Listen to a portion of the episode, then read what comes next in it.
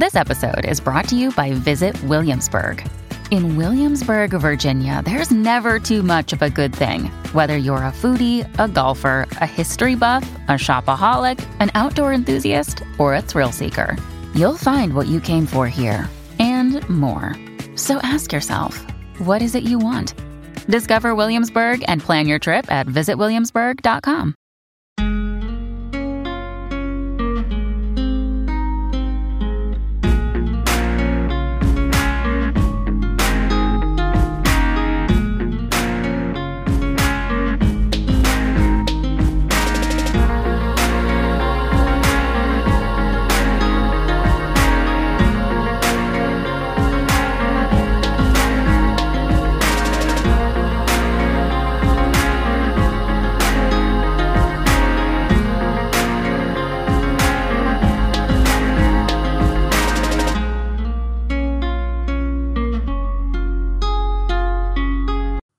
Hi there, you're listening to More Than Potential, the podcast.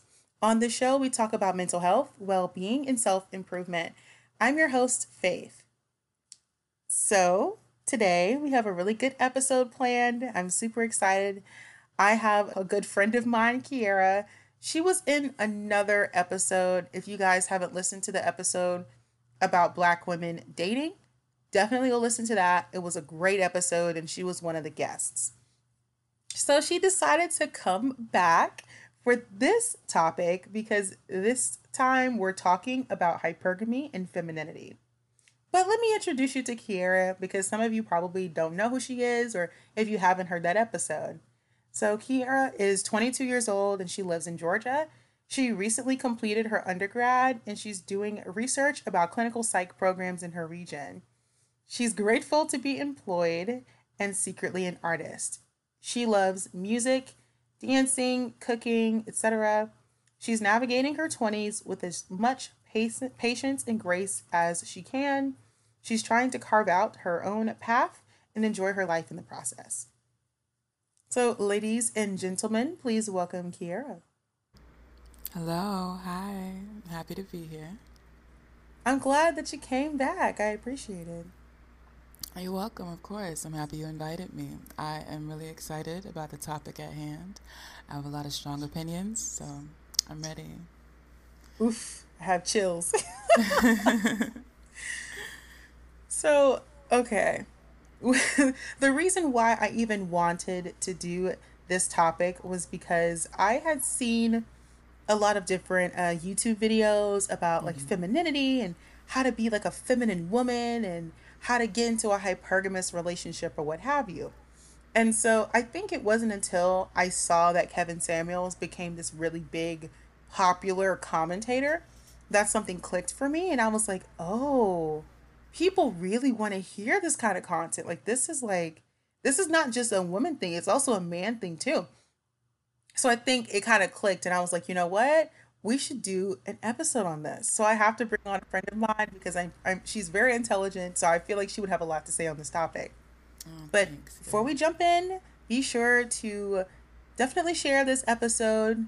If you like my content, definitely go and rate and review on Apple Podcasts. It's a great way to promote the podcast and make sure other people can see it in the algorithm. It's the best way to support. Tell all your friends, listen over and over, stream as much as you can, and of course, rate and review. So that's so that being said, I guess we can get started. I'm ready.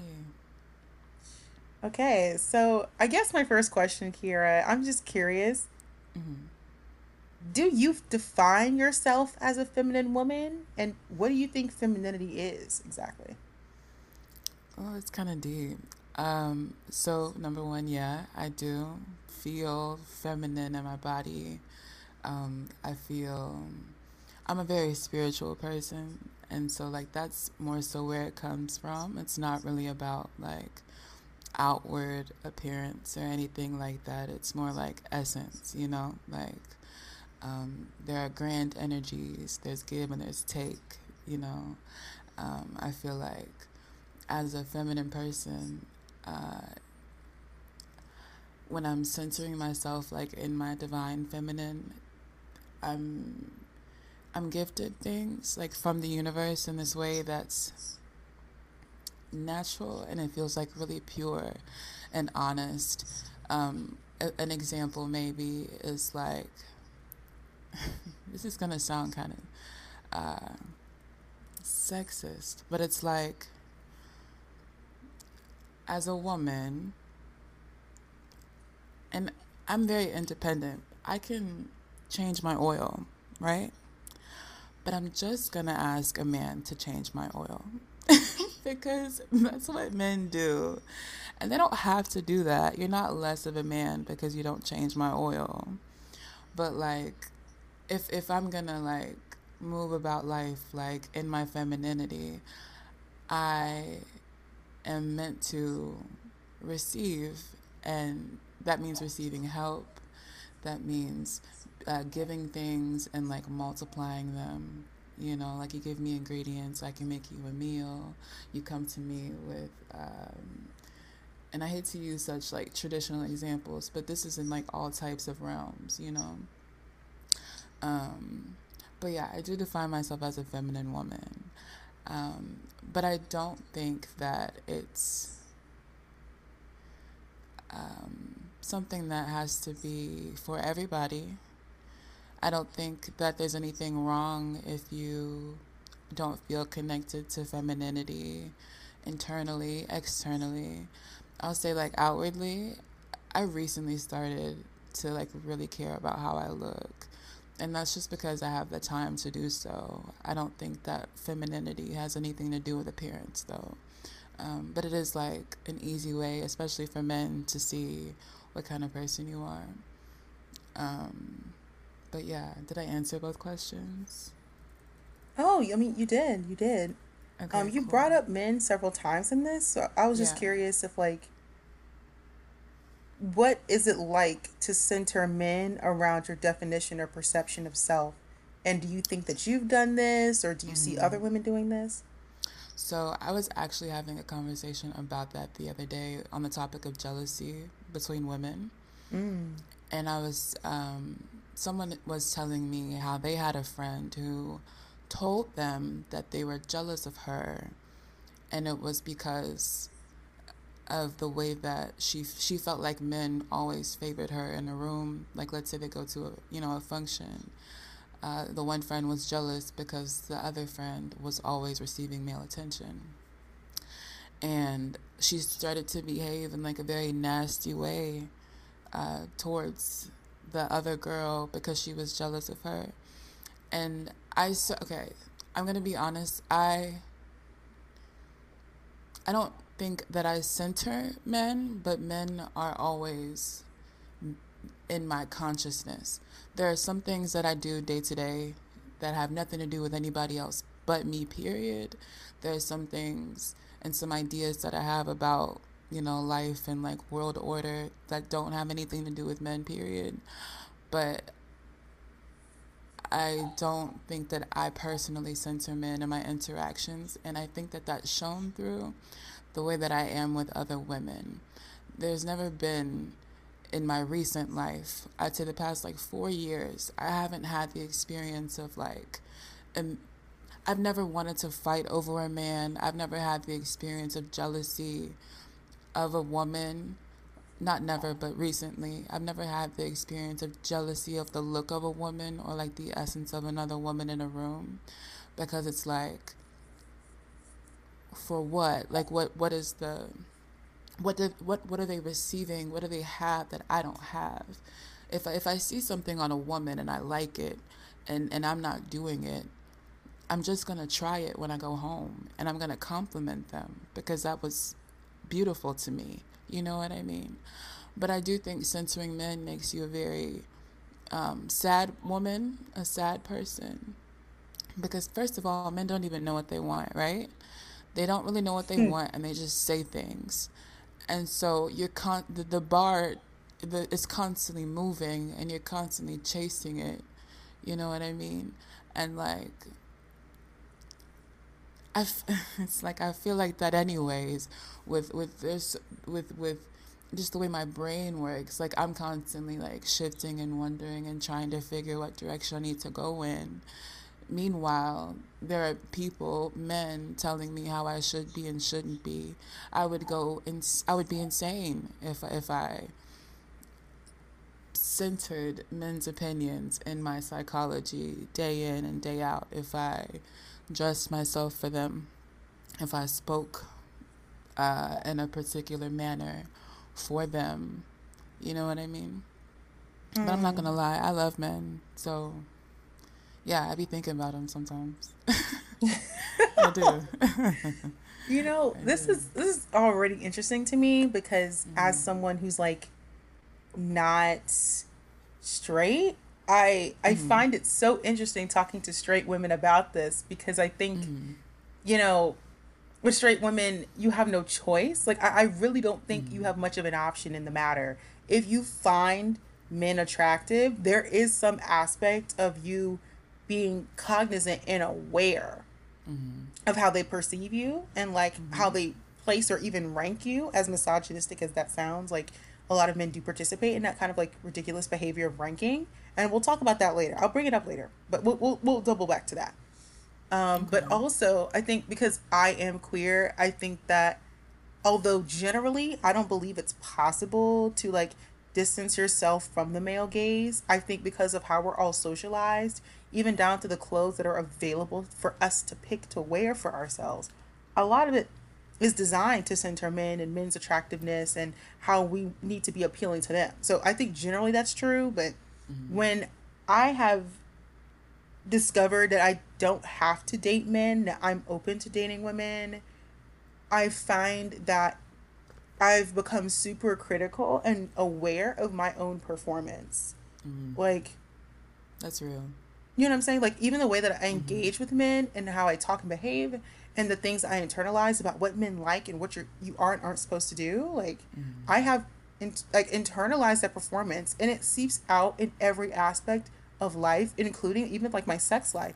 It's always about what men want, what makes me look desirable and good in the moment right not rocking the boat not doing too much or doing enough right. or you know what i'm saying and so i think that like i don't find myself doing that with women in mm-hmm. general but i do it with men regardless of if i'm attracted to them or not which shows that like how probably how deep this goes for some people yeah definitely i would like to say as well like um to the like i am straight so it's like I really appreciate that you said I don't really have a choice. It's like I could pretend and be like, fuck these niggas, you know, because cause I do be feeling that a lot of the time. Like, I don't really date, I don't date a lot because I don't feel like I encounter people who can like meet me where I'm at psychologically, you know but yeah, it's it's like, but I gotta deal with somebody.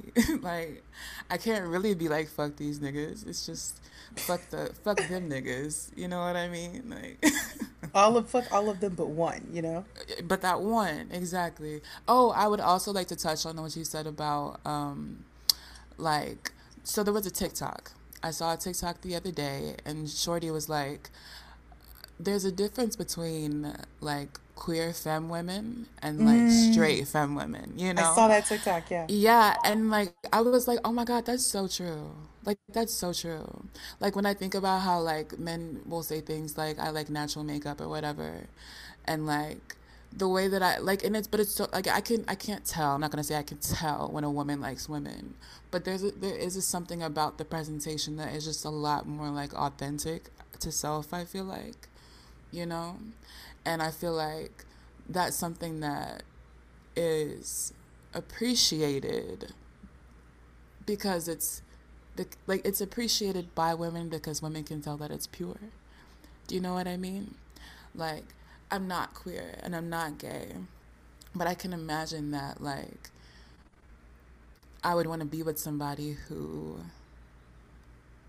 has the ability to separate themselves from societal standards, which are very much like male oriented, male gaze type of presentations.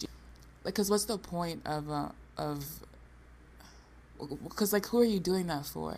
You know, like I think it speaks more to like who you are as a person and like how you're able to like navigate your own personal like thoughts and opinions and feelings about yourself and how you should present. Anyway, that was kind of a tangent, but I really appreciated that TikTok because I was like, men do see us as porn. Like, that's so true. No, but you're right though. Like I think that just in general, I've found that the way that women show up and present their femininity should be an expression of self. But what ends up happening is when we follow these like really really like strict rules about what to do, how to act, how to behave, we all look like mini clones. And so as a black woman, I know for sure there's only a few different types of archetypes of black women. And when you find yourself outside of that, people can tell that mm-hmm. okay, well this person's different like you know because how to describe this? This is going to sound so mean but it's true. Like with black women there's like the popular black girl who has like lashes and nails and like fake yeah. hair and she has like a big butt and she can twerk. Like those are like the Megan Thee Stallions of the community. They're the ones who are the life of the party the popular black women. Those are the ones who are seen as the most desirable. You have the whitewashed black girls you have the black girls who are alt or alternative or emo or mm-hmm. whatever and then everybody else. And so I find that people try to get in where they fit in. And mm-hmm. based on the standards of femininity, they decide, well, this is the archetype I'm going to embody. But mm-hmm. because there's so few, like, there's a limited range of acceptable womanhood, types of womanhood for black women, I think what ends up happening is if you find yourself outside of that, you have to listen more to yourself and what you desire, what you want, how you want to present your femininity to the world, how you want to express that. And people can tell when it's true to you. And it's usually women and other like exactly. women identifying people who can be like oh yeah that seems more genuine versus mm-hmm. oh you look like everybody else you know? Yeah. Yeah exactly. That's real. Mm. that was a good synthesis. I'm i'm glad you feel that way mm-hmm. um, there was also something i wanted to touch on um, that you brought up when we were talking about like how we define femininity I don't know if you've noticed this, but like in a lot of these like femininity videos, like on YouTube, yeah, it feels like they define femininity as like just being in touch with your emotions and the byproduct yeah. of that will be getting a man to desire you and it's heavy emphasis on desirability and i find that so frustrating because the stuff that i define as femininity is not gender specific at all. Totally. I feel that. I feel that heavy. I also feel like there's a big concentration on like outward appearance in those videos too. Like I really try to steer away from like taking in too much of that content just because I am a very impressionable person like unfortunately, but um like you know the YouTuber Chrissy? Oh. Yeah. Yeah. So I I like to listen to what she says for like perspective. But I I disagree with a lot of the things that she says and I agree with a lot of them, but it's she places so much emphasis on you were speaking on this earlier um, in your live when you were talking about like she, she she speaks so much to like being respectable as a dark skinned black woman. Like and and it's there's so many rules and like regulations. And and it is like you said about like being in touch with your emotions and like do like doing things that men find feminine and appealing and then, then that's how you'll get a man because that's the goal and and you can pretend like you don't want that but that's what it is and and then you know what i mean and so it's like yeah, I agree completely. It's very shallow. I agree. I don't think feminine, masculine, we all have it within us, you know. I feel that. I think the reason why it's so shallow is because a lot of these women don't get that they're adhering to beauty standards and rules of respectability that are rooted in white supremacy. Mm, that's very true. that's very true. That's another thing. Like the the that's literally what uh, like that's literally what a lot of the videos are. It's like, how can I be as close to this w- white supremacist idea of femininity that I can while still maintaining like while still maintaining myself and being who I am. You know what I like it's soft, it's pink, it's it's it's wearing pink and white like pure colors, you know what I mean? Like having your hair long and and done a certain type of way. You know. I agree. It's it's unfortunate, but it's like it's the truth and it's in everything, you know? It's in everything. I think, I think a lot of those it's it's literally in everything and it's so funny because you mentioned Chrissy. I've watched mm-hmm. I used to really like her content. Mm-hmm. It's weird. I had a point where I didn't like her when I first yeah. heard her stuff. I was like, I don't like her. Something's not ringing true to me. But then I broke down a little bit because I was like, well, maybe she has a point. Maybe, you know, I need to work on my femininity more. I need to grow out my hair. I need to paint my nails and get my mm-hmm. nails done consistently. And I need to talk in a baby voice and, you know, be demure and soft spoken and whatever else. And so I internalized what she was saying because I felt like, well, that's what black women need to be to be digestible for people. That is it. And when people would try to critique Chrissy and tell her that this is not accessible to all black women, like there's plenty of black women who will never fit into this category that you're trying to create for black women, she was like chiding them as if they were wrong. But no, they were right. Like there are mm-hmm. certain types of black women that will always be seen as masculine, as inherently ugly or undesirable just because they are fat, fat black femmes, just because they're trans black women, just because they're other types that fit too far outside of the range of acceptable types of women for black women. And i think that she never she never says this. She makes it seem like oh everyone can do this. And that's not true. If femininity was just about desirability which is a lot of what these women care about when they talk about femininity they're really talking about being desirable. Mm-hmm, it feels exactly. like a lot of times it's gotten to the point where they don't consider that desirability is about see- men seeing the value that you have in this system that is inherently white supremacist and extracting value from you. So mm. your beauty, the current the, the currency that you have, the beauty that your currency has, because I believe beauty is a type of currency that gets you access to certain spaces. Totally. So like they will basically say, oh well, this type of black woman is skinny enough, is attractive enough, you know, her pe- features are keen enough her hair is curly enough. She seems like an acceptable black woman. She's more respectable. But if they see a fat black femme, they're going to be like, oh, well, mm, I don't know. That she's she's not fitting in it. It doesn't matter if you wear a cute dress or wear makeup. That you are considered other. You're considered outside of the acceptable range. So you're going to be demonized no matter what you do. But she doesn't say that because then it would completely invalidate half the shit that she says because you would have to acknowledge that white supremacy is not just like some mystical thing in the air. It's a reality. Exactly. A lot of the things that she says about growing your hair long, that is white supremacist. It just is. Some of the stuff I'm like, this is literally the idea that we are competing with white women on their terms. We gotta have long hair, be a size two with no with big boobs and a big butt, which didn't used to be a thing, but I guess now it is. Mm-hmm. You you get what I'm saying? I'm going I on do. rant.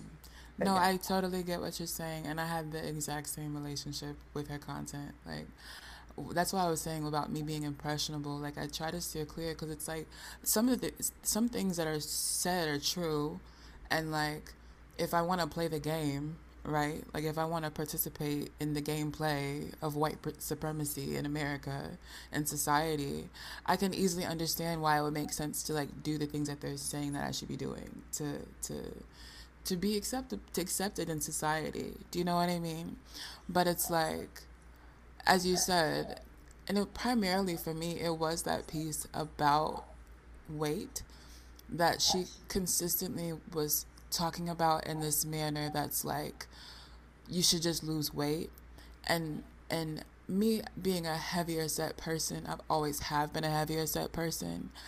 Like it's not really just you lose weight. Like it you have to heal you have to heal first and you have to care enough about yourself to mm. want to, to, to, to, to treat your body correctly. You know what I mean? And so she's it like you just said, half the things that she said says are invalid because they're they're missing a whole point. Like you should be if if your purpose here is to elevate and to empower dark-skinned black women the first thing we have to do as a community of women we have to heal. Like we have to. Uh, everything else falls into place when you give yourself the space to heal. And she never speaks on anything like this in her content she never does. I mean, maybe maybe once or twice she has, but it's very much like you said. Let me talk in a baby voice and let me let me paint my nails and all this other stuff that she's constantly telling you that you should be doing. I agree with everything you just said. Yeah. I really do. And that's honestly, sorry to keep going, but it's like that's honestly like my whole issue with like black femininity content like on the internet. It's so it's not genuine and it's pre- it's predatory.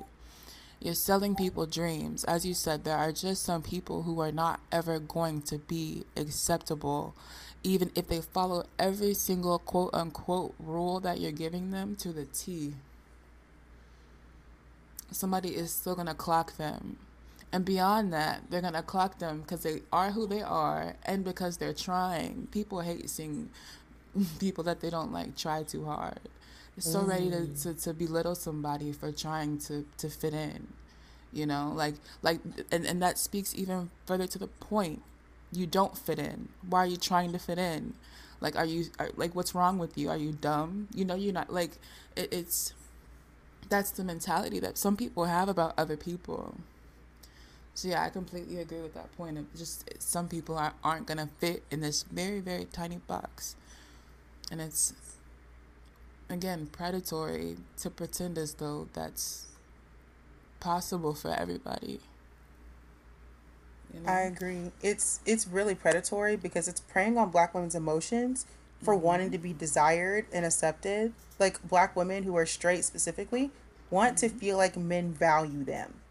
And so the only way they can think about doing this is to do what they see everybody else doing as if we're going to get the same results. Well, we typically and historically have not.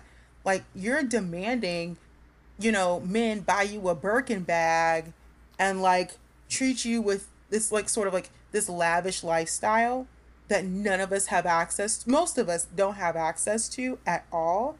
Mm-hmm. And that's how you can decide if a man loves you. Like, oh, is he willing to spend $300 on a dinner date? Is he willing to buy me really expensive items? And if you want that kind of treatment, then guess what you have to do? You if you want this like patriarchal man to give you those things, you need to live up to his expectations. And these men have expectations. Their expectation is for you to be the prototype. You need to be feminine woman. You don't get to have a personality. You need to be exactly what they expect for you to be. Have long hair, be an acceptable size, your features got to be right, your hair got to be right. Uh, it's all got to be right you have to present yourself, even the way you act and treat men, as if you give deference to them just for being men. Exactly. You have to be soft. You have to be demure. You have to talk a certain way, and you have to have sex. You have to fuck a certain way.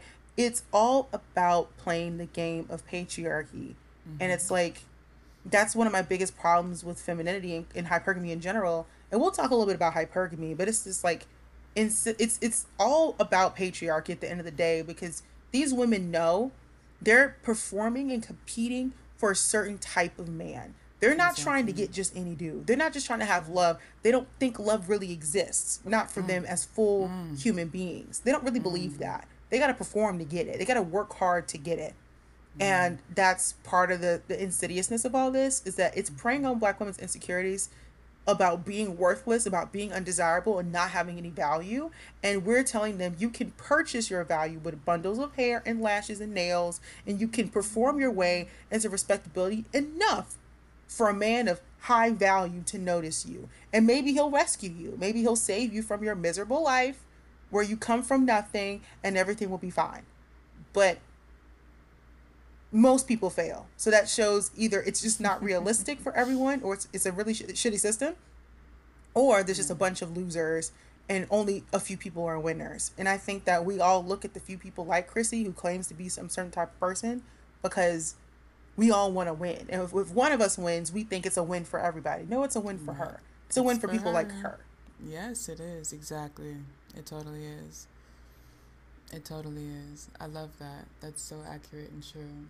It's and I was I was having that conversation recently as well. Like about black business and just, you know, black people all together. Like we're like we've been trained to like view a win for one of us as a win for all of us and that's just not the case. Like my individual life has nothing to do with Chrissy's life. Like I'm happy for her if she has a husband and she's happy and he pays for things for her and she has a nice ring on her finger. That's beautiful for her. That don't mean shit for me. That don't mean shit for me because I'm not her, you know. She's she's the only person that is who she is, right? So it's like you're saying I have examples, I have evidence. You have a lived experience, but that's it. You know what I mean? Just because you're telling you're telling people that they should do the things that you did or that you're telling them that you did these things and that's how you came to live the life that you desired for that doesn't mean that it's that for everybody else. And on the part about love right people do not believe in love. People do not believe in love. And that's a crippling uh, way of going about life, I personally think. I try to center love like in a lot of my interactions with other people. And I receive a lot of like, uh, I, I feel sometimes that people are uncomfortable with me, even like my close friends, you know, are just uncomfortable with me because like I love to hold hands, you know, like I frequently say to people in my life that I care about, that I love them, you know and I think people like fundamentally have the de- desire for such. Even if you don't believe it, you still desire for it. And like you said, so if I do all these things that make me lovable, maybe somebody will treat me like they love me. Maybe they won't love me, but they'll treat me like they love me. Like you said, they'll rescue me from my miserable life, so on and so forth. Yeah, I agree completely. I agree completely with everything you just said. So, what are your feelings about hypergamy? Because I think like the two are kind of like aligned in a lot of ways because femininity is just the the action, the performance that they're doing to get something and the result is probably like a man. Yeah. You know what I'm saying? Typically, it seems like the result is that the, the way that you can know you're really a feminine woman and that you've won is to get the ring, to get the man. So, I mean, how do you feel about hypergamy and what are some of the things that you've been noticing? So, I feel like it's realistic. It's a really realistic way of going about life as a woman um, I mean, it just makes it's logical. Like it just makes sense, right? Like especially for Black women, we have been. You know, we we all know what the the hierarchy looks like. We know where our placement is on it, so it just makes sense to desire for a partner who can. I don't know. I don't want to say the word elevate. Who can pull us up and out of that placement to a certain degree by, you know, standing adjacent to them. But it's hypergamy as a concept is really like hard for me to support fully. Um, I support women doing whatever they want to do as long as they're not hurting anybody else. But I just, like we were speaking on in the beginning of this conversation, it's such a male centered way of living your life. Number one, to believe that, like, you have to be partnered at all, right? Like in a monogamous relationship or, you know, a different style, but just like you have a primary partner and then number two, that it does have to be a man. and then beyond that, that he needs to be in a certain type of position in order to be like worthy of your time and your space. Like i have a, that's like my biggest problem with it. I understand wanting to be with somebody who is like you but it's just too classist i can't really handle it actually. It's so devoid of empathy the, the, the concept of it and devoid of love in my opinion uh, i'm not i'm not taking anything away from how much it makes sense to to participate in hypergamy to want to date up. I'm not taking anything away from that. I'm just saying like what's your purpose? Like what's your purpose in doing so outside of materials? Right? Because because if you're in a situation where you don't have like food in the house to live in like you can go like figure it out. Unfortunately we have to work right? But you can do that. You can get some food and a place to live. You don't have to have a man to do that for you. You know it's just like it honestly feels kind of like I don't want to say it like this, but like, you know, like victim mentality. Mm-hmm. I feel like it just off rip places women in this status of like victimhood, like like we can't do for self. We we don't have the capacity to do for self. And like we need someone who's going to do more for us because we can't do it for ourselves. But it makes sense. It does make perfect sense to want to be with a man who can elevate you. That's what they would say. To elevate you, a high value man who can elevate you and give you the life that you desire for. It makes perfect sense. And it's not something that I don't, I don't you know, completely, um, or that I, um, it's taught, it's, it's like a taught thing, so it's something that I think about often like and it's natural to me to like think that way like i'm talking a lot right now but it's like in my day-to-day life like yeah of course i want to be with a man who has some money i mean of course.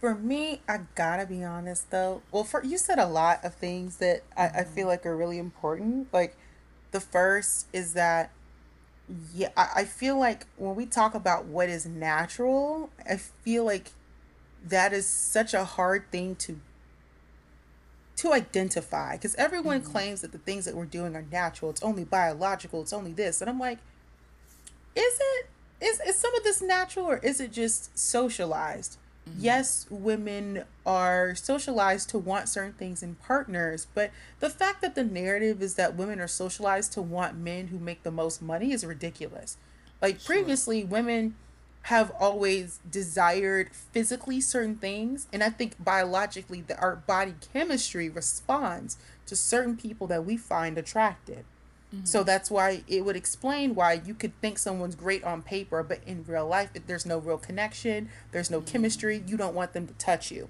right. that is a biological argument that you can make because your pheromones got to do the thing in order for y'all to even be wanting to talk to each other again true but when we talk about how it's only natural for women to to seek out men who make a lot of money, that's not inherently not money itself is not natural. When we look at societies where women have been hypergamous, and I'll have to talk about what hypergamy really is, like because I think there's a lot of confusion about what we really mean when we say that. But societies that are have had women that were hypergamous, women were doing this out of necessity. It wasn't like, oh, it's only natural. It was because the forces at play in that society made it very difficult for women to do much else. So they mm-hmm. needed to get power by proxy, which I like to say is to get some sort of um, status or financial security via right. the man, right, not exactly. for themselves, not by themselves. So those were the types of societies that I feel like women were probably the most hypergamous because they had to be. It was a matter of survival. But I wouldn't say that's natural because nothing about that society is inherently natural necessarily. It's a man-made society, a construct around what we the, the, the social issues of that time or the cultural attitudes of that time. So that's the first thing. And then the second thing, when we talk about hypergamy, when I say it at least, I mean like I'm thinking hypergamy is a way to quote unquote level up your socioeconomic status. Now, getting with someone who makes more money than you is not the same as getting with someone in a different class than you. You feel me? I do. So to me, I'm already like, guys, like if we're black women, I'm assuming that we probably make less than a lot of people. So it's not hard to find someone who makes more money than us. Mm-hmm. Reasonably speaking, I would say that that's the case, but what people are actually suggesting is like not that, but that they can be a millionaire, get with a millionaire mm-hmm. when you mm-hmm. came from abject poverty or you're lower middle class and you think you can get with mm-hmm. somebody making over six figures. And I'm like, yeah. How? I feel it. How, number one, right? And number two, for what, right? Not for what, but like, to what end? Like, I don't know. It's the way I feel, the way I feel about money personally. I recognize the necessity of it, but I'm really not a materialistic person. Like, I don't really care about like clothes, especially like clothes and shoes and stuff like that. Like, it just doesn't. Those these types of things don't really like stuff like the way. Okay, I'm talking all over myself, but just the way that I was raised. I we didn't like we didn't really do that. Like my parents didn't really do that, and I had no problem with it. It wasn't until like we moved to the suburbs, and like I saw people like desiring for things and like wanting things and like focusing on having, that I was like, oh okay, like this is a way to live. This is a type of way that people live their lives, you know. So on the topic of hypergamy, it's difficult for me to like wrap my head around the concept completely because I don't really understand it like the way that you're speaking of it. And in in a, in a case of me being like a regular person, like I work a full time job, but it don't pay me that much money. Like I'm comfortable in my own lifestyle, but you know, and it, like a person like me desiring to be in a relationship, in a partnership with a millionaire. Like when is, like for I, I don't I, it's hard for me to. It sounds like a movie. Like it sounds fake. You know what I'm saying? Like it sounds like I can't imagine that anybody actually thinks that that's like real, real, real thing, like a real life to to desire for. If that makes any sense, I definitely think about hypergamy in a way where it's just like okay, or I, I'm thinking, I'm, I'm considering what you're saying now, that that's what they're meaning, like totally like changing their whole entire life in, in a completely different way, like um, social mobility. But I, I, it's hard. I can't really, because I mean, where does guess... that idea come from? Like, where are they getting that idea from to do something like that, you know? Or to want that for themselves? Well, two things. I guess, first of all, we have to acknowledge that if you are not a millionaire, you're probably not going to even see the purpose of getting with someone who's a millionaire mm-hmm. because you have nothing in common. Mm-hmm. So I can see why you would say, like, well, what is the point of that? Like, for what? Like, why do I want to have someone who makes all this money I'm comfortable where I'm at. I kind of just want someone who's comfortable with where they're at and we can call it a day. Some people a lot of people are like this. They don't they don't see the need to get with someone in a different socioeconomic class. Like there's no real purpose to it other than like maybe vanity or ego, right? Like most people tend to pair with someone who's on their level, just in general. Mm. So like a, a shooting above or below where you're at doesn't make much sense for most people and it's not really as feasible. But Anyway, and then the second thing is I feel like with hypergamy too, these women, black women specifically, this is why I think it's all about white supremacy. They're they're looking at white women and they're like, "Yep, white women are hypergamous. We need to be hypergamous." And it's like, well, mm-hmm. that's not all white women though. The majority of white women are not hypergamous. That's true. They're they're not. They're just financially stable. I think black women because they don't have an understanding about how the system works or even what women are doing because they just looking up from the outside looking in. They can't even get inside the club. You know what I'm yeah. saying? They're looking at other people, and it's like, oh well, this white yeah. woman, they're hypergamous. The majority of white women are not hypergamous. The majority of white women are marrying people who are financially stable. What you're observing are regular, degular white women getting with regular, degular white men. It just so happens that those white men are financially stable due to legacies of racism and prejudice in this country. they have a leg up over black men. So they can get with the average white man and it'd be fine with them. That's why you'll see a school teacher with an engineer. It's not because mm-hmm. she's leveled up, it's because they were both middle class. They're both working professionals. One just happens to make more money than the other, but they're technically in the same socioeconomic strata for the most part. That's how they even met in the first place. An engineer is not some crazy rich person. Most of them are very regular, regular folks. These are mm-hmm. working class, white collar people. So to me, it's mm-hmm. like they think like, oh, white women need to be hypergamous to have a stable lifestyle. The majority don't. All they'll do is get with a basic dude who makes good money, someone that they can they think is achievable, and they get to be stay at home moms. They don't have to be hypergamous to get that. But I don't think black women see this. They think of the crazy success stories. Like fantasy. It's a fantasy. Like that's really how I'm thinking of it. Like to to put it in such a like to put it that way, like somebody like me, somebody like very much living a regular life, you know, like to desire for someone who makes millions of dollars, like has millions of dollars, is what?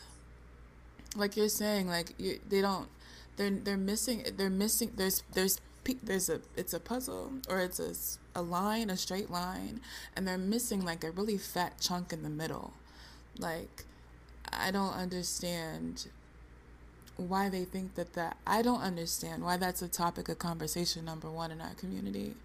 And number 2, I don't understand where it came from. Like who started that? Like who who who decided that?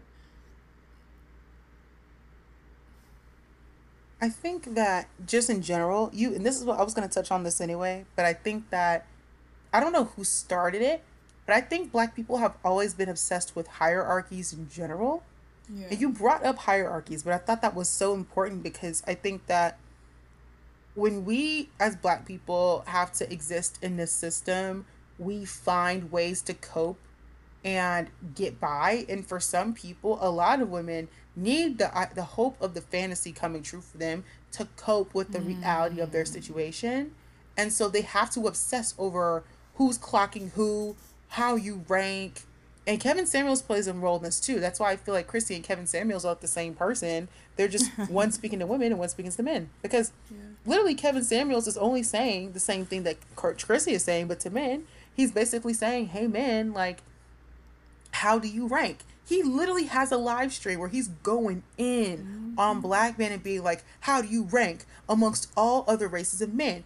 What is your bank account like? What is your education like? What is your social economic status like? What's your resume? Is your resume three pages? What have you done with your life? And he was telling men that they have to work 60 plus hour work weeks to get ahead. Like he was giving them advice about how to supposedly make it in this system. And I couldn't help but feel like these people are so obsessed with leveling up and getting a better place or position in the hierarchy. They're just mm-hmm. trying to get by.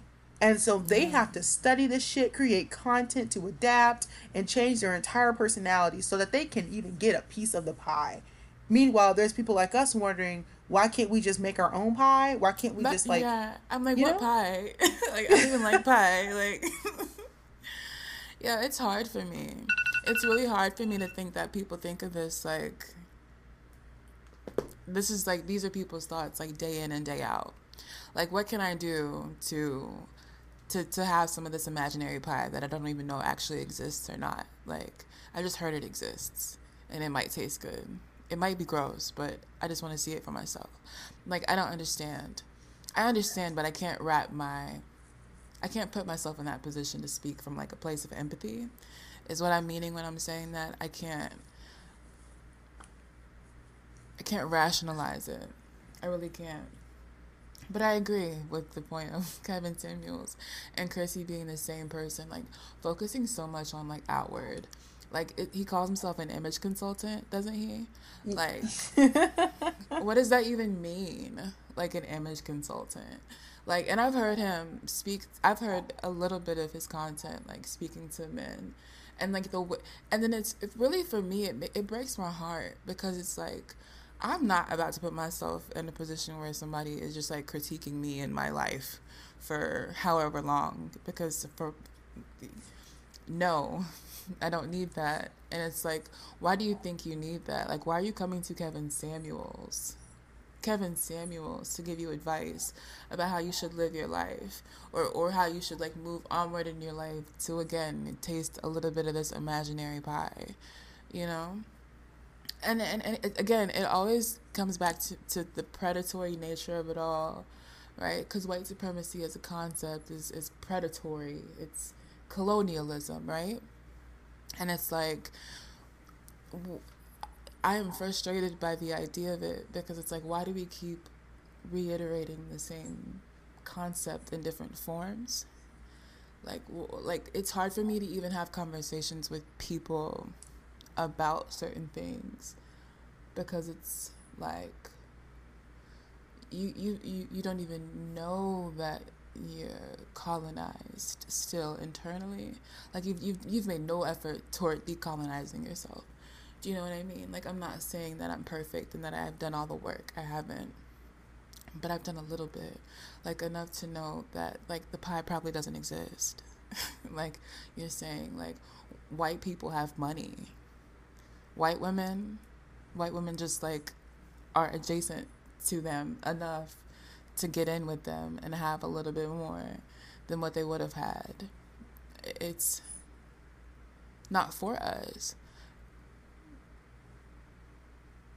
And like, why is, not why, because you can't answer the question. I just feel, I feel like pain and frustration in my heart considering the fact that black women cope with their current reality by focusing on like what other realities, like what it could be. I don't know, it's it feels really I said this in the last episode, but it feels like really dismal. The the, the whole the whole of it just feels quite pointless. No, I I understand what you mean. Like I think as someone who used to be like really attracted to that kind of content, I think the problem was that I wanted so desperately to win.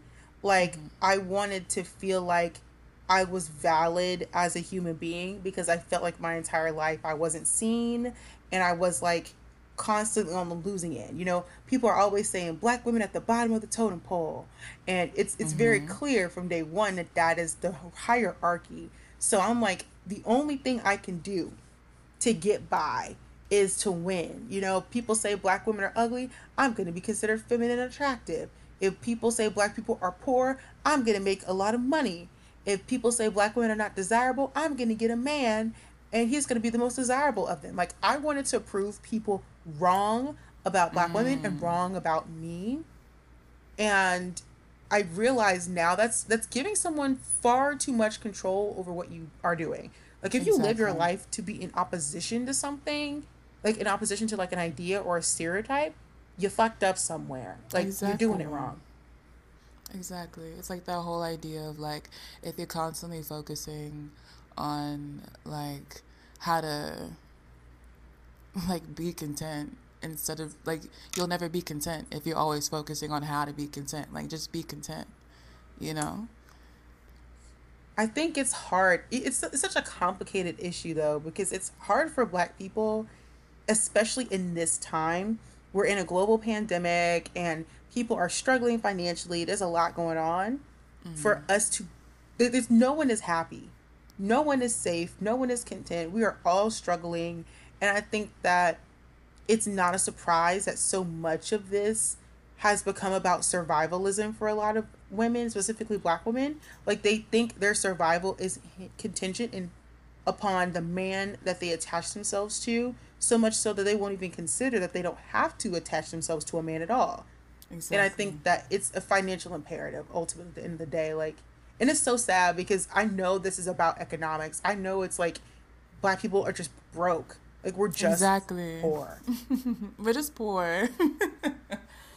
we could end the conversation. We're black people are just poor. Like it's fine. It's really like, fine. It's, it's like we should just be happy because it, it doesn't matter. We should just try to be happy in our poorness. I mean, because we have to be. No, I'm so serious though, because like somebody has to be poor for people to be rich. Mm, Who's gonna do it instead of us? No offense to us, but it's like we've been here forever. we've been here forever.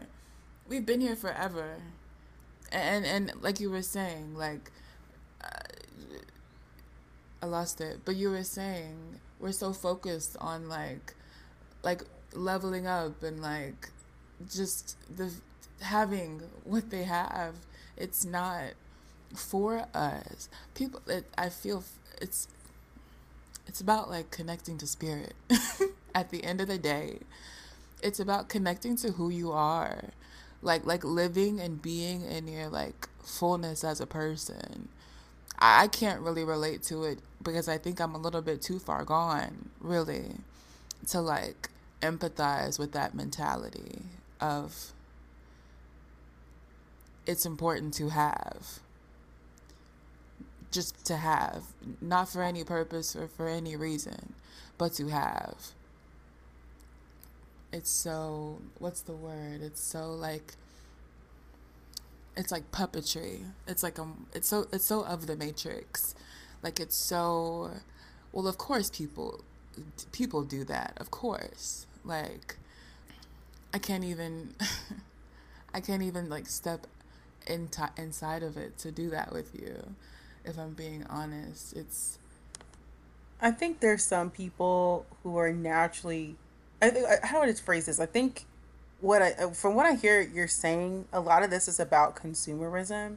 Like mm-hmm. the idea to, to have something just to have it, to mm-hmm. have excess just to have it, like no particular reason we have all these desires and wants and things that it's like we're constantly feeling unfulfilled because this like part of the matrix is like constantly wanting so many things that you don't have and you will mm-hmm. always feel like it's never enough and that's part of capitalism too is like this feeling like you have to hoard wealth and hoard money that you can never ever make enough money. You can never have enough things. There will never be enough. There's no end to it. I don't think everyone can relate to that. I mean, I can relate to it because like mm-hmm. I guess my family has always been more on the superficial end. But mm-hmm. as I mm-hmm. got older, I realized that like literally it was making me sick. Like physically mm-hmm. ill, trying to consume so much all the mm-hmm. time. Like but that's a whole other that's a whole other episode talking about consumerism and addiction. It's all related though. It really is all related. It, it, you know what though? No, but wait, hear me out. Hear me out mm-hmm. though. There's that's probably the reason why femininity has caught on because it's about consuming something. Like mm-hmm. when I talk about femininity, I specifically mean intuition, strategy, into like I believe that like femininity ultimately is like what you were saying about receiving. I mm-hmm. think allowing things to come into your life and not being mm-hmm. like so forceful about it exactly. because sometimes people try to make things happen for themselves mm-hmm. for themselves like when we really really want something try to make it happen i think someone with more feminine energy allows things to come and go as they please and you have like this insi- like this trust that what is for you will happen for you exactly. and using your intuition and spirituality to have you know to guide yourself on this path like it's not mm-hmm. about reason always or logic or facts exactly. it's just about being in tune with your spirit and with yourself and so it's not just about emotion it's also about not suppressing that part of yourself that knows what you really desire what you truly want Mm-hmm. Um, but I think that we get away from that into the performance because then you can sell people things. Exactly. You can sell people hair and nails and or a book about how to, you know, like a course on how to be feminine. Exactly, exactly. A thousand dollar course, girl. A thousand dollar course. To, to to be who you are, right? Like to be yourself at the end of the day. like, like it's not a secret. There's no secrets. Like, what is the secret that you're selling?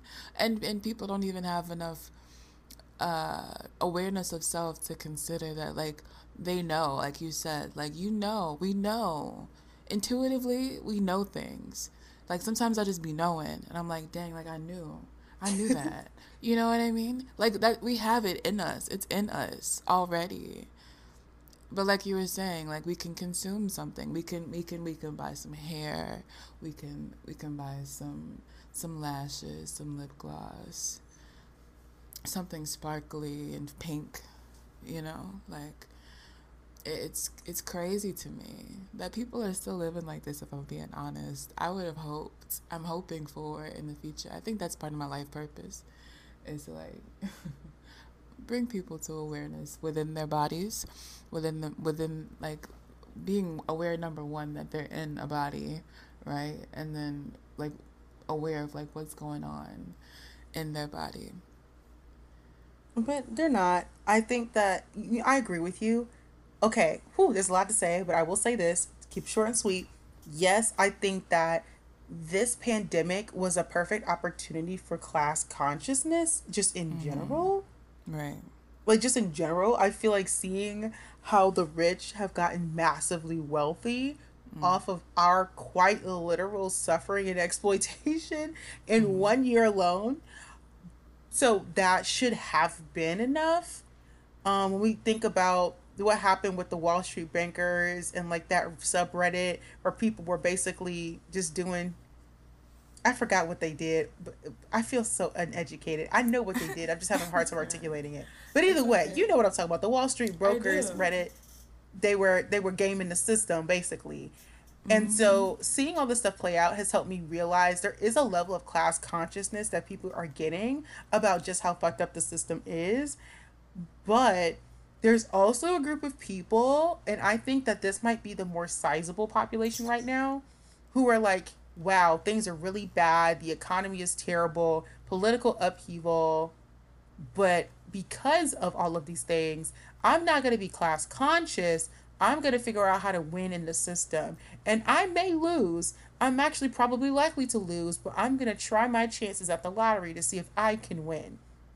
I think the fact there's so many people who are engaging in this kind of shows you just how bad income inequality is. The fact that women are like, forget love, forget romance, forget any of that. I need to get with a man who can provide for me. No, I don't care about literally anything else at this point because it's about my survival. Like that shows you just how bad things are. Like things are so insecure. People are not mm. starting families like that. They're not being able to move out and start their lives and people are, you know, going bankrupt and losing their jobs. Like clearly this would have been the time, but people are like, I need to survive. I guess. I guess. I guess. I guess. Honestly, a lot of people are barely making it. Like, I think in a lot of ways, like, I think it's not even just like financially, it's also emotionally. Like, yeah. This is, we go into a whole other topic, but all I'll say is the concept of safety and mm. how safety is a psychological response. I feel like people generally don't feel safe right now. Like even people who are financially not doing bad are still feeling very unsafe. And so I think that leads people to think that maybe if they can do something, get with a person, date a millionaire, you know, get whatever, that they can feel safe. They can feel secure. But that's not the reality. Um I agree with you. Some of these people are being hypergamous and they want to do these things because they feel like it's going to get them security. But I just have a different perspective because my family went through this. Yeah. You can get with a man who makes six figures. You can be that perfect hypergamous feminine woman with long hair, who's super skinny, church going woman, loves the Lord, amen. And you still don't get the security that you were promised because America's fucking predatory and exactly. one day you can wake up and not have any of that shit. Exactly. Like that's the reality.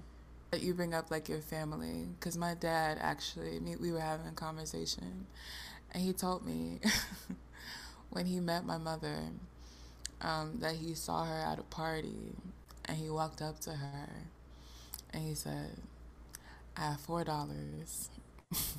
but you're a beautiful woman. And my mom was like, That's okay. Just buy me some crystals.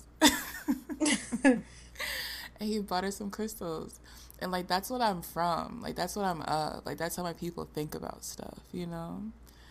It's like I didn't grow up like poor, but like and I but I was very comfortable with what I had, you know? And so again, that that's why it's kind of hard for me to even like have the empathy with the mindset because it's just so far it's just so far away from me. it's really far away from my nurturing, I guess. Mm. Nature, I mean, and I and I do think what you were saying earlier about nature and it not necessarily being natural. I I understand what you're saying in that in that, but it's like if we look at money as safety and security and protection, like I feel like it's quite natural as a woman to desire for that from a, a, a male partner. Um, just in this way, and I don't think I don't want to like talk out of my ass, but I do feel like there's a some biological element to that. Like women seek protection from men like in natural order like like men men seek the same thing from us but like physical protection like we seek that and and money is physical it's it's it's it's you can touch it and it's like it's an iteration of that in my in my brain that women seek that hypergamy exists because it's kind of like a thing that has always occurred. You know what i mean? I don't think hypergamy has actually always occurred or that it's always naturally occurring. Like i would have to do a lot more research on this but from yeah. what i understand it's not the case. Like that's why i say a lot of it is like we need to really decolonize yeah. what we think about mm-hmm. what human beings are capable of and what we would naturally do. Because when mm-hmm. I think about protection um, and feeling safe, like this whole idea of safety, listen, I saw this TikTok, that had me shook. I said, dang, safety as a psychological response. That really made, whew, that took me somewhere. But I was like, you know what? That it kind of makes sense though, because I feel as though what would it take for a woman to feel safe? Mm-hmm is it just about financial security? Some of it is mm-hmm. about financial security, mm-hmm. but a lot exactly. of people can provide for you and put money and put food on the table. You know what I'm saying? They could put food on the table. If you're really mm-hmm. concerned about your personal needs being met, you don't even need a man to do that. True. Most women don't need a man to do that. So when they're talking about, oh, you know, I want a man to be financially secure, I'm like, well, of course, because you want someone like yourself.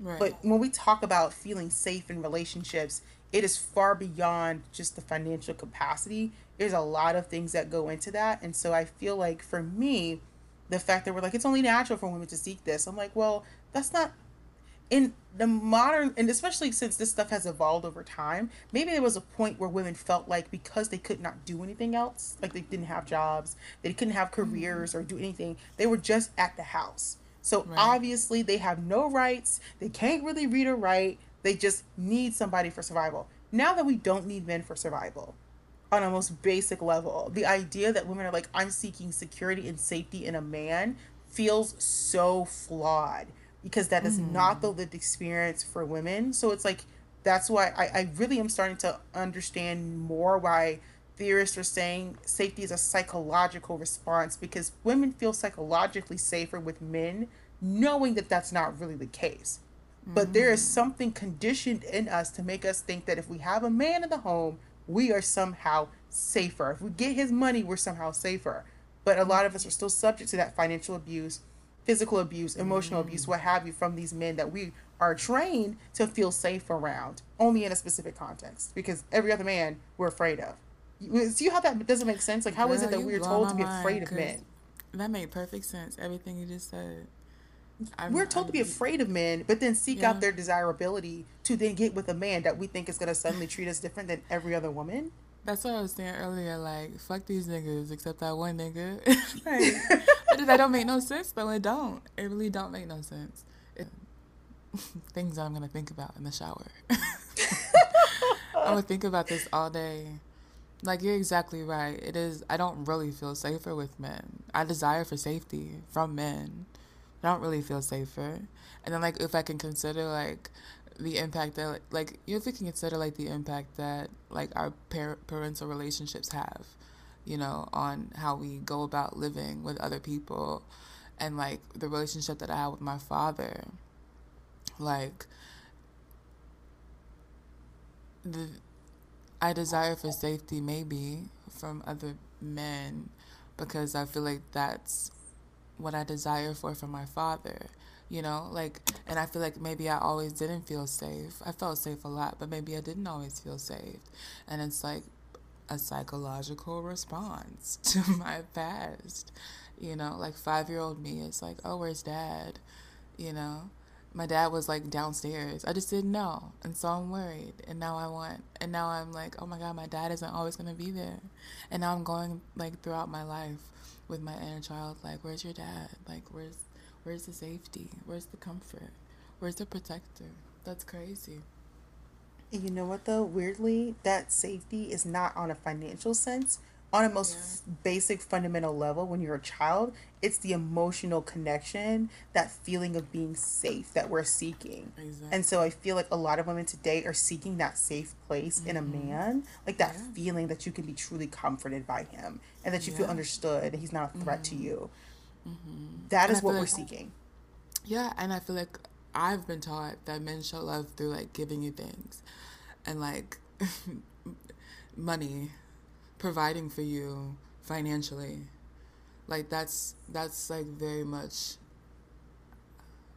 if a man spends money on me, that's something that I feel. I feel like he's doing it because he wants to show up for me and wants to provide for me provide and, keep me safe.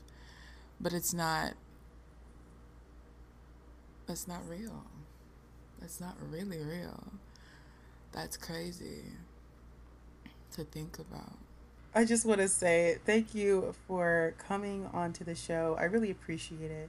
Do you have any final thoughts that you want to, you know, leave us with? Any any particular golden nuggets of wisdom?